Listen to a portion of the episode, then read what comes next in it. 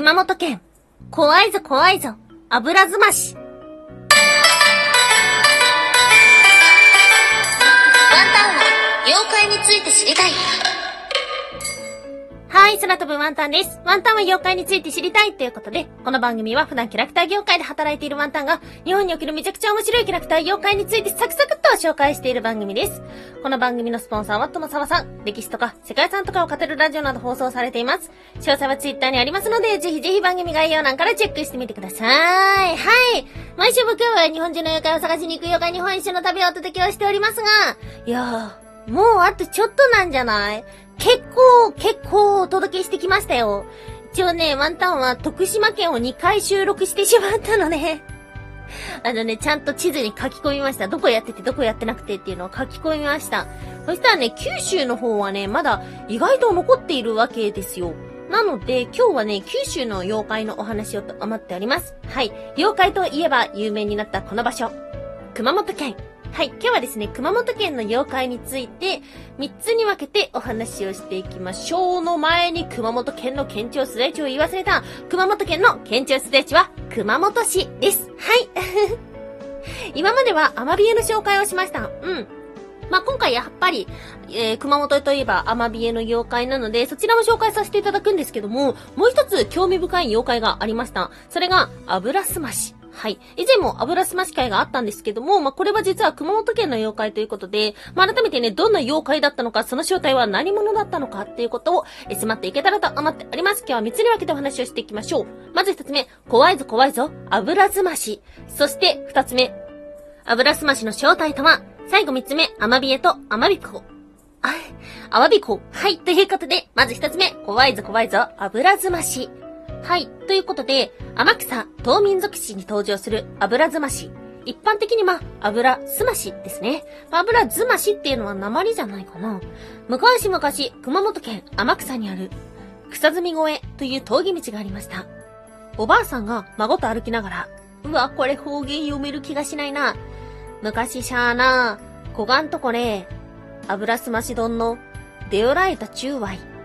と、孫に話していると、今も出るぞ。と言いながら、油ずましが現れました。はい。ということで、今のは読めていたのでしょうか。えー、昔、ここには油ずまし丼というものが出てたんやね。というと、今も出るけど、という風に出てきたって話ですね。うん。ただ、これが一体何者なのか、どのような姿をしているのかは語られていません。はい。油すまし丼のデオライタ中和という風にま紹介したんですけども、他の文献によると、えー、油瓶下げたん、ディオラン多重度という風に書かれているらしい。で、これは意味としては、油瓶を下げた怪物が出てきたぞではなくて、油瓶を下げたのが出たという風にちょっとニュアンスが違うらしいんですね。で、えー、妖怪研究家京極夏彦によると、油すましは人の体をした、えー、人の姿をした妖怪ではなく、油瓶が頭の上から下がってくる、そんな怪異ではないかというふうにお話ししていました。あはい。ということで、まあ、そうだね。人の姿をしてるんじゃなくて、瓶そのものなんじゃないか？みたいなことですね。うん。そしてこの油すましが書かれている天草島民族史には他にも怖いお話がありました。昔ここに血のついた人間の手が落ちてきたそうだ。と話すと、今もと声が聞こえ、手が坂から転げ落ちた。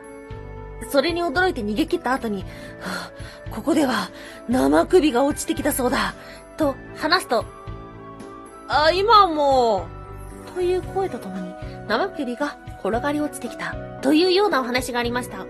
まあ、これどういうことかというと、妖怪の噂話をすると、その妖怪が現れる。こういう話が他にもあるということですね。はい。そんな油すましの正体は一体何者なのでしょうか？今日の二つ目、油すましの正体とは、はい。昭和以降にその姿が語られるようになります。全身に美濃を羽織っている。すまし顔をしている。油の入った瓶を持っている。峠に現れて人を驚かせる。その正体は、油を盗んだ釣り人の亡霊。なんていう風に言われてるんですが、この姿というのは、実は水木しげる先生によるものです。うん。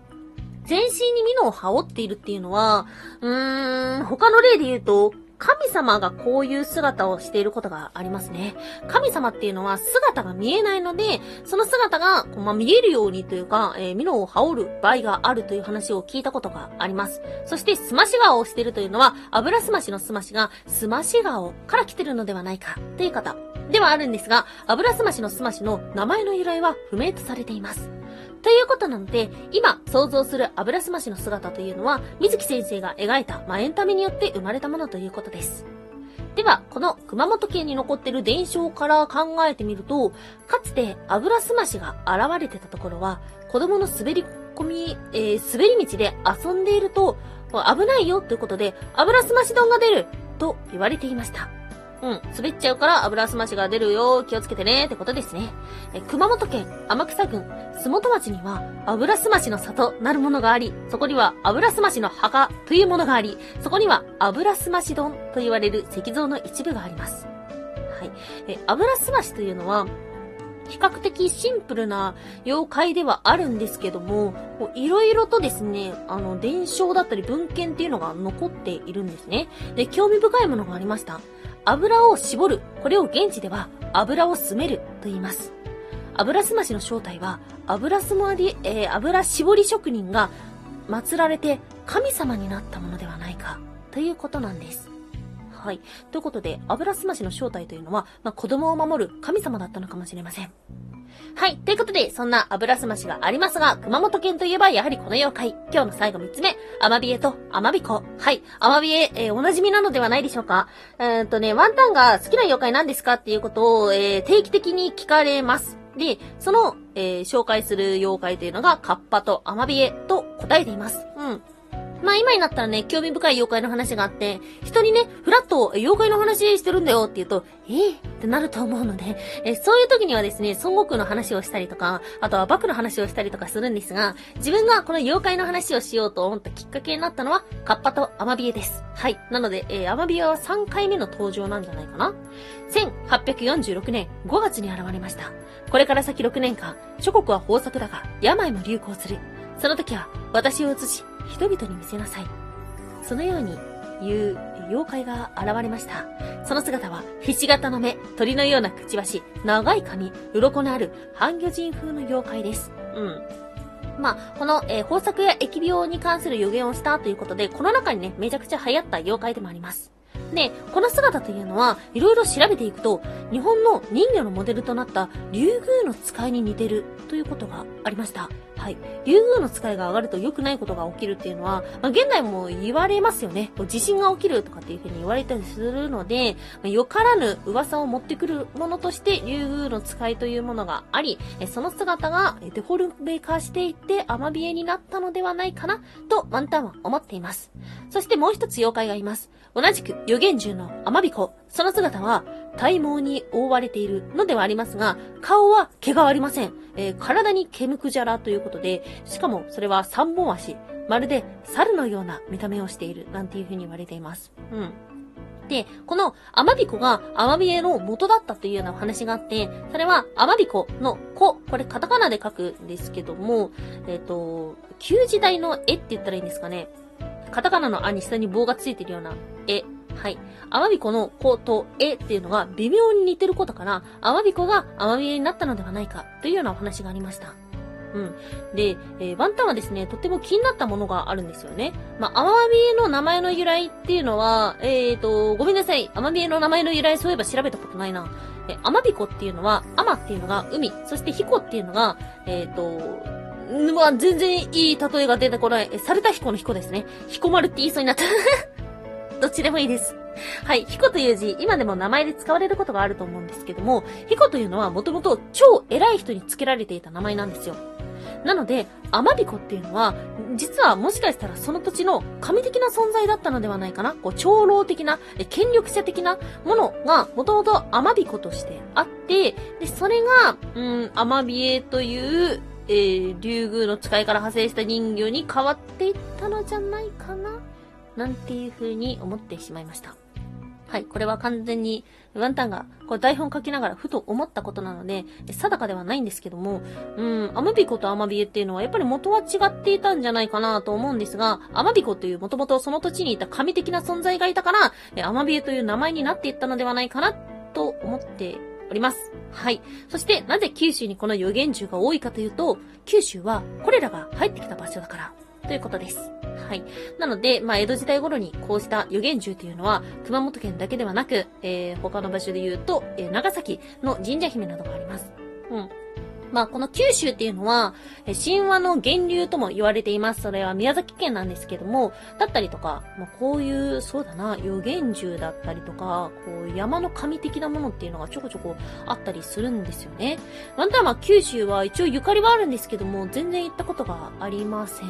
うん。でも調べていくと、この妖怪の里みたいなのがあちこちにあるみたいなので、まあ、ちょっとね、興味を持ったところです。はい。ということで、え今日はアマビエ以外にもいるんだぞっていう熊本県の紹介でした。ワン